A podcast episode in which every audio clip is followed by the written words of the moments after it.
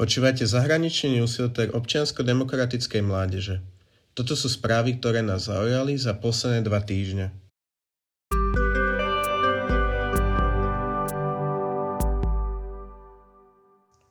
Líder Južného Osecka volá po referende o pripojení k Rusku. Zámer uskutočniť takéto referendum je volebnou kampaňou súčasného tzv. prezidenta od štiepeneckého regiónu Gruzínska. Tzv. prezident Antonín Bibilov má veľmi dobré vzťahy s Moskvou. V prvom kole volieb 10.4. pritom skončil druhý, a to po opozičnom kandidátovi, ktorý je voči spomínanému referendu skeptický. Druhé kolo volieb sa uskutoční 28.4.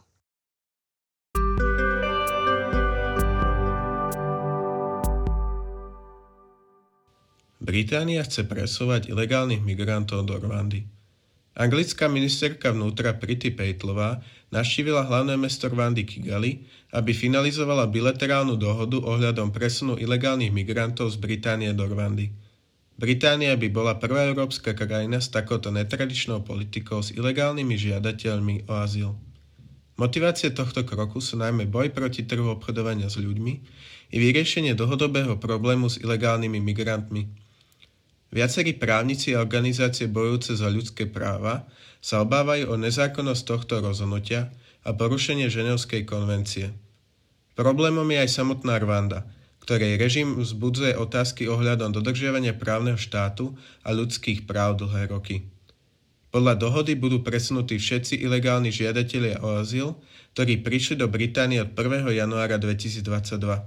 Za celý rok by sa tak jednalo o okolo 28 tisíc osôb.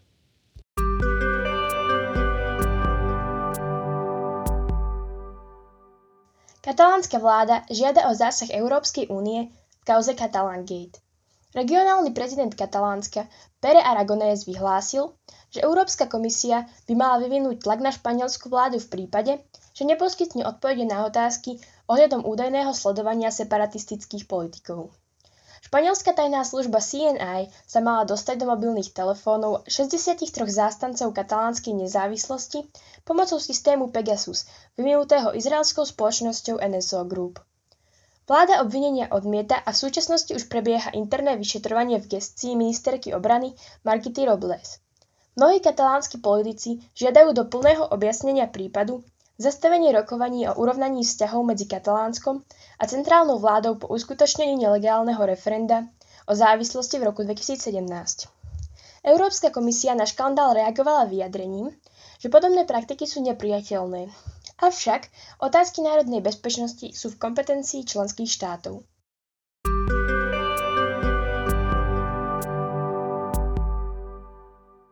Srbsko aj Kosovo sa vzájomne obvinujú z destabilizácie v regióne. Na poslednom zasadnutí Bezpečnostnej rady OSN, na ktorom sa stredu v New Yorku diskutovalo o misii OSN v Kosove, sa Srbsko aj Kosovo obviňovali z destabilizácie v regióne. Obe strany sa obávajú, že by sa bezpečnostná situácia na Balkáne mohla počas vojny zhoršiť. Srbský minister zahraničných vecí Nikola Selakovič povedal, že zhubný nacionalizmus úradov v Prištine vytvára atmosféru úplnej neistoty a vedie k exodu srbskej menšiny z Kosova.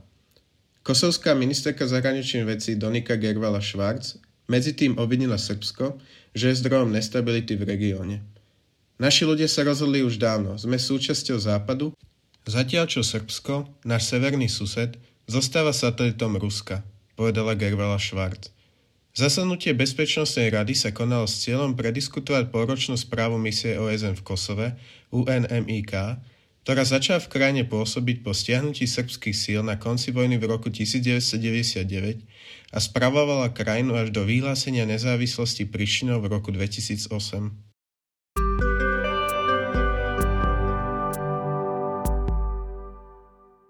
Nepokoje vo východnom Jeruzaleme. V izraelskom hlavnom meste to opäť vrie. Násilné zrážky vypukli medzi Arabmi a Židmi iba niekoľko hodín potom, čo polícia zastavila vlajkový pochod organizovaný židovskými pravicovými aktivistami a zabranila mu dosiahnuť Domašskú bránu. Nasledovalo hádzanie ohňových bomb na Chrámovú horu, ktoré skoro podpálilo mešitu. Polícia zadržala 7 podozrivých zo zapojenia sa do incidentu. V štvrti Šajk Jarach sa zrazili Arabi a Židia nedaleko ľahkej železnice. V moslimskej štvrti Židia s izraelskými vlajkami konfrontovali izraelské bezpečnostné sily. Začal, čo po nich arabské deti hádzali kamene.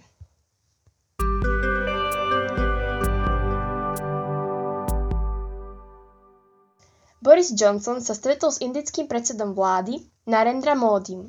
Boris Johnson sa stretol s jeho indickým náprotivníkom Narendra Módim, aby diskutovali o obranných, energetických a obchodných vzťahoch.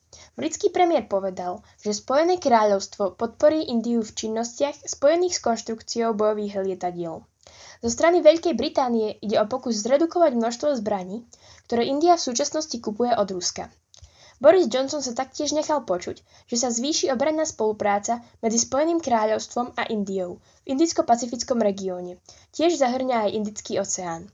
V neposlednom rade sa britský premiér pokúsil presvedčiť svojho náprotivníka, aby zmenil svoj neutrálny postoj smerom k Rusku a pridal sa tak ku krajinám, ktoré odsúdili vojnu vedenú Ruskom u nášho východného suseda. To bolo už všetko z dnešného newsfiltra. Počujeme sa znova o dva týždne.